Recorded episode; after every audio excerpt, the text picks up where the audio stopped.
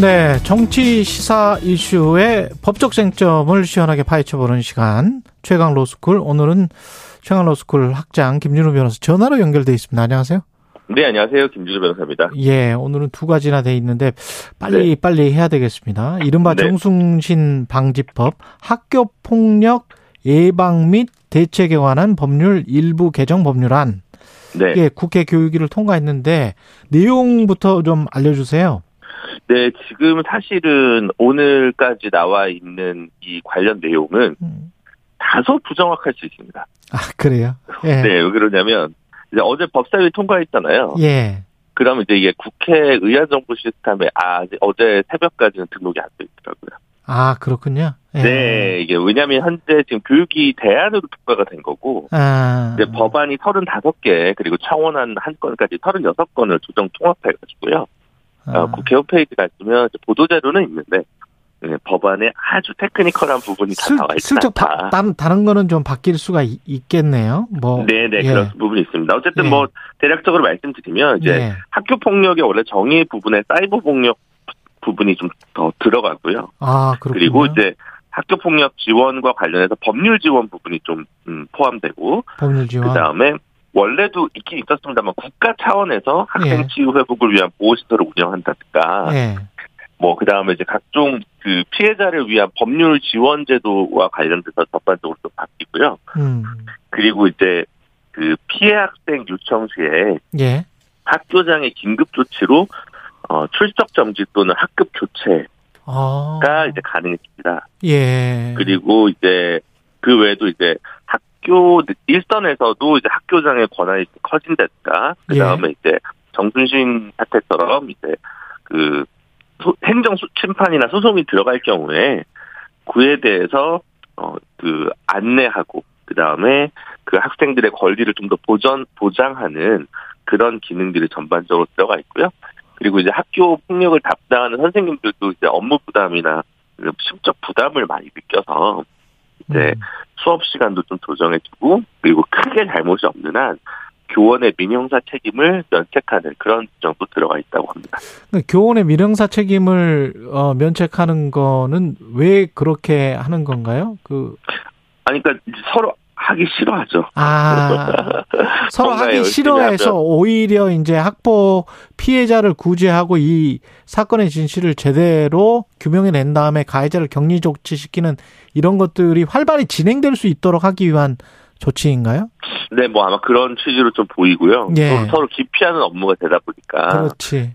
네, 네. 예. 그러다 보니까 이제 또 이제 담임과 담임 사이에 또 중재도 해야 될 거 아닙니까? 그렇죠, 잘, 그렇죠. 네, 뭐 예. 그런 그런 분들도 있기 때문에 예. 자, 잘못했다가 이게 이제 음 만약에 그 가해 학생으로 지목된 학생이 음. 뭐 행정 심판이나 소송에서 잊었으면 그렇죠. 우리가 또 상처받았다고 하면서 또 담당 그렇죠. 조언을 그렇죠. 갖다가 또 뭐 민사상 뭐 대기할 수 있지 않겠습니까? 아 그러네요. 예. 네 그런 음. 부분들이 있고요. 네. 음.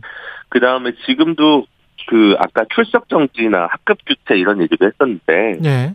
이제 원래는 기존의 심리 상담이나 일시보 이런 거는 학교장이 긴급 조치로 할 수 있거든요. 예. 피해 학생에 대해서요. 예. 네. 근데 지금 어 학급 교체 이런 거는 이제 안 되게 돼 있었습니다. 어. 네, 그 출석 정지 그런 부분들 좀 보강하는 거죠. 네. 그 학폭 기록 보정 기간을 대입이나 취업 시까지 늘리는 것 이거는 네. 그냥 검토만 하는 했었던 겁니까?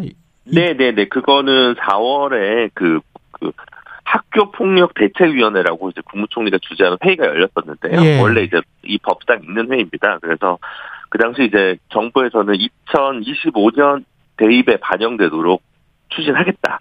네. 네, 그렇게 돼 있는데 지금 이제 뭐 그 교총이라고 있습니다. 예. 단체. 보수적인 교원 단체인데요. 그렇죠, 그렇죠. 이쪽에서도 약간 신중론이에요. 아. 네, 그러니까 지금 각계 각층의 지금 목소리를 좀 듣고 있는 과정이다. 예. 이렇게 보시면 되고요. 이게 12년도만 해도 10년이었다가 중간에 5년, 지금은 다시 2년으로 음. 단축된 상황이거든요. 예. 근데 요거를 지금 정부에서는 음, 경우에 따라서 한 4년 정도 4년 이제 연장하는 예. 그런 정도로 이제 정책 방향을 잡고 추진 중인 것으로 파악됩니다. 그렇군요. 네, 근데 요거는 법이 달라가지고요. 음. 네, 아직은 어째 초중등교육법일 거예요. 그래서 예. 아직까지 논의 중이다로 파악하시면 될 것 같습니다. 그리고 최근에 이동관 대통령실 대외 협력 특보 아들 학폭 논란 때도 왜 이사장한테 전화를 했다는 거잖아요. 아, 네. 예, 근데 이제 본인은 이 특보는 상황을 정확히 알기 위해 문의한 거다. 뭐 그런데 이사장한테 전화하거나 이럴 수 있는 학부 모들이 많지는 않으니까 그걸 또 전화를 이것만 위해서 법을 따로 만들기는 조금 애매한 부분이 그래요? 있는 건 사실입니다. 예. 아. 근데 뭐 만들면 만들겠지만 이번에 예. 아직 그런 내용까지 포함되어 있지 않고요. 음. 예. 다만 이제 예를 들어 강제 전학이다 뭐 이런 것들을 할 수 있는데 저기 집행 정지를 중간에 받으면 미뤄지지 않겠습니까? 그렇죠. 네, 그래서 이번 같은 경우 새로 이제 그 상임위를 통과한 법안에서는 예. 집행정지 신청 인용되더라도 피해 학생한테 분리 요청권을 부여할 수 있도록 하는 내용이 담겨 있다. 음. 요렇게는 이제 그 국회 교육위원회 보도 자료에 담겨져 있습니다. 법의 내용이 엄벌주의인가요? 아니면 어떻게 봐야 됩니까? 엄벌주의까지는 아닌 아니- 것 같습니다. 아니고. 네, 엄벌주의까지보다는 그동안 현장에서 계속 이제 여러 가지 문제들이 발생하고 있어서 이제 여러 가지 다양한 법안들이 원래 있었는데 어, 안타깝게도 우리 국회는 뭔가 사고가 나거나 이럴 때만 이제 갑자기 입법 속도가 좀 빨라지는 것 같습니다. 음. 음, 교육적으로 참 어느 정도 그 혹, 혹독해야 되는가, 가혹해야 되는가, 엄격해야 되는가, 그게 또 교육적인 측면도 고려를 하긴 해야 될 것 같긴 합니다만. 네, 맞습니다. 예. 그리고 두 번째 소식으로요. 한 4분 정도 남았는데 김명수 네네네. 대법원장이 지금 후임 대법관들 이- 임명 제청을 했죠. 네, 대통령에게. 그렇습니다. 네, 조재현 박정화 대법관 임기가 만료가 돼, 돼가지고 다음 달에 퇴임하거든요. 예. 그래서 대법원장이 이제 대법 관 추천위원회를 거쳐서 예. 8명으로 압축된 후보 중에 2명, 서경환 서울고법 부장판사와 권영준 서울대 로스쿨 교수 이 두 명을 음. 음, 제청을 했고요. 대, 대법원장이 그걸 이제 윤석열 대통령이 국회로 바로 이제 보낸 거죠. 그러 어떤 판결을 했던 분들입니까? 이분들은? 아, 권영준 교수 같은 경우는 이제 뭐 이제 사시 수석을 하고 예. 어, 판사 생활을 쭉 하다가 99년부터 이제 2014년까지 판사 생활을 하다 2015년부터 서울대 로스쿨 교수가 된 분이고요. 예. 지적재산권법 쪽 분야에 뭐 이렇게 뭐 어. 저서가 많은 걸로 제가 알고 있는데 어쨌든 예. 학문적으로 탁월하고 이번에 퇴임하진 않았지만 기존에 사임했던 김대영 대법관이라고 있었거든요. 예. 그래서 이제 교수 출신, 물론 판사 출신이지만 교수에서 학계 이론 쪽으로 해박한 대법관이 한두 명, 한 명씩 정도 있습니다. 보통 예. 통상. 그래서 이제 그런 티오라고 좀 이해하시면 될 것 같고요. 서경환 어, 후보자 후보? 같은 경우는 예. 활생법원장을 거친 도산법 전문가고요. 아, 역시 뭐 그렇게 되는. 실력은 탁월하다고 알려져 있습니다. 음. 근데 대법관 임명과 관련해서 그 보도가 그런 게 나왔었잖아요. 뭐 정치적 아, 네, 편향성이 있을 시에 대통령이 거부권을 행사할 수 있다. 네네네. 대통령이 거부권이 있습니까? 대법관이 임명 제청하면? 아, 그거는 사실은 임명- 좀 예. 어, 상당히 논란이 되게 많은 거였거든요. 예. 그러니까 헌법에는 이제 대법관은 대법원장의 제청으로 국회 동의를 얻어 대통령이 임명한다 이렇게 돼 있습니다. 그래서 음. 제청 동의 임명의 주체가 삼권 분리고 완벽히 나눠져 있거든요. 예. 그러면 이제 제청권은 사실은 대법원장 몫입니다. 예. 근데 이번에 보도된 거는 대법원장의 제청하는 인사가 마음에 안 들면 대통령이 국회로 네, 대통령이 마음에 안 들면 국회로도 안 보내겠다는 것을 시사하는 듯한 보도가 있었거든요. 그렇 그랬죠. 네, 그 부분은 사실은 굉장히 논란이 될 수밖에 없는. 그러니까 대통령이 전례- 거부 전례도- 거부권이 있는 건 아니죠. 네, 네, 법적으로 그렇게 명문에 있는 건 아니고요. 예. 굳이 따지면 국회가 동의까지 거친 다음에 마지막에 임명권이 있지 않습니까? 예.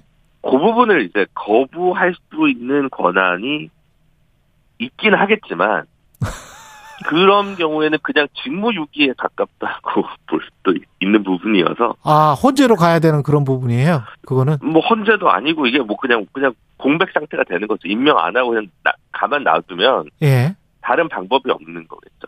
아, 임명을 안 하고 가만 놔두는 방법이 네, 네. 있을 수가 있군요. 네, 네, 네, 그렇습니다. 아, 그 대통령 임기 동안에 그러면은 대법관 숫자를 다 채우지 않는 그런 방법. 네, 이제 상당히 부담이 되고 음. 문제가 될 거기 때문에 현실에서 일어나질 일은 아닌 것 같은데. 근데 미국에서는 사실은 그런 경우가 가끔 있었던 걸로 제가 기억하는데. 네, 뭐 예. 그냥, 그럴 수 있는데. 예, 매우 정치적인 대통령들이 네, 네, 네. 그 뭐좀 버티는 임기 동안 네. 예. 근데 이제 논란이 된 거는 사실 그런 식으로 이제 특정 언론을 통해서 대통령실에서 약간 여론몰이 정치를 한 거 아니야 가이드라인을. 그렇죠. 예. 그래서 두 명의 후보자에 대해서 어, 노 사인을 미리 너무 세게 한 거 아니냐 해서 음. 사실 조금 말이 나올 수 있는 것 그렇죠. 같고. 그 두 명이 지금 이 두 명은 아니잖아요. 네 그렇습니다. 그렇잖아요. 네. 이번에 예. 퇴임하는 법관 중에 이제 박정화 대법관이 여성이다 보니까 예. 여덟 명 후보자 중에 세 명이 여성이었거든요. 예. 근데 그 숫자도 세명 줄어들었고. 중에 한 명은 되지 않겠냐는 추측이 있었고. 김준우 변호사였습니다. 고맙습니다. 네, 감사합니다.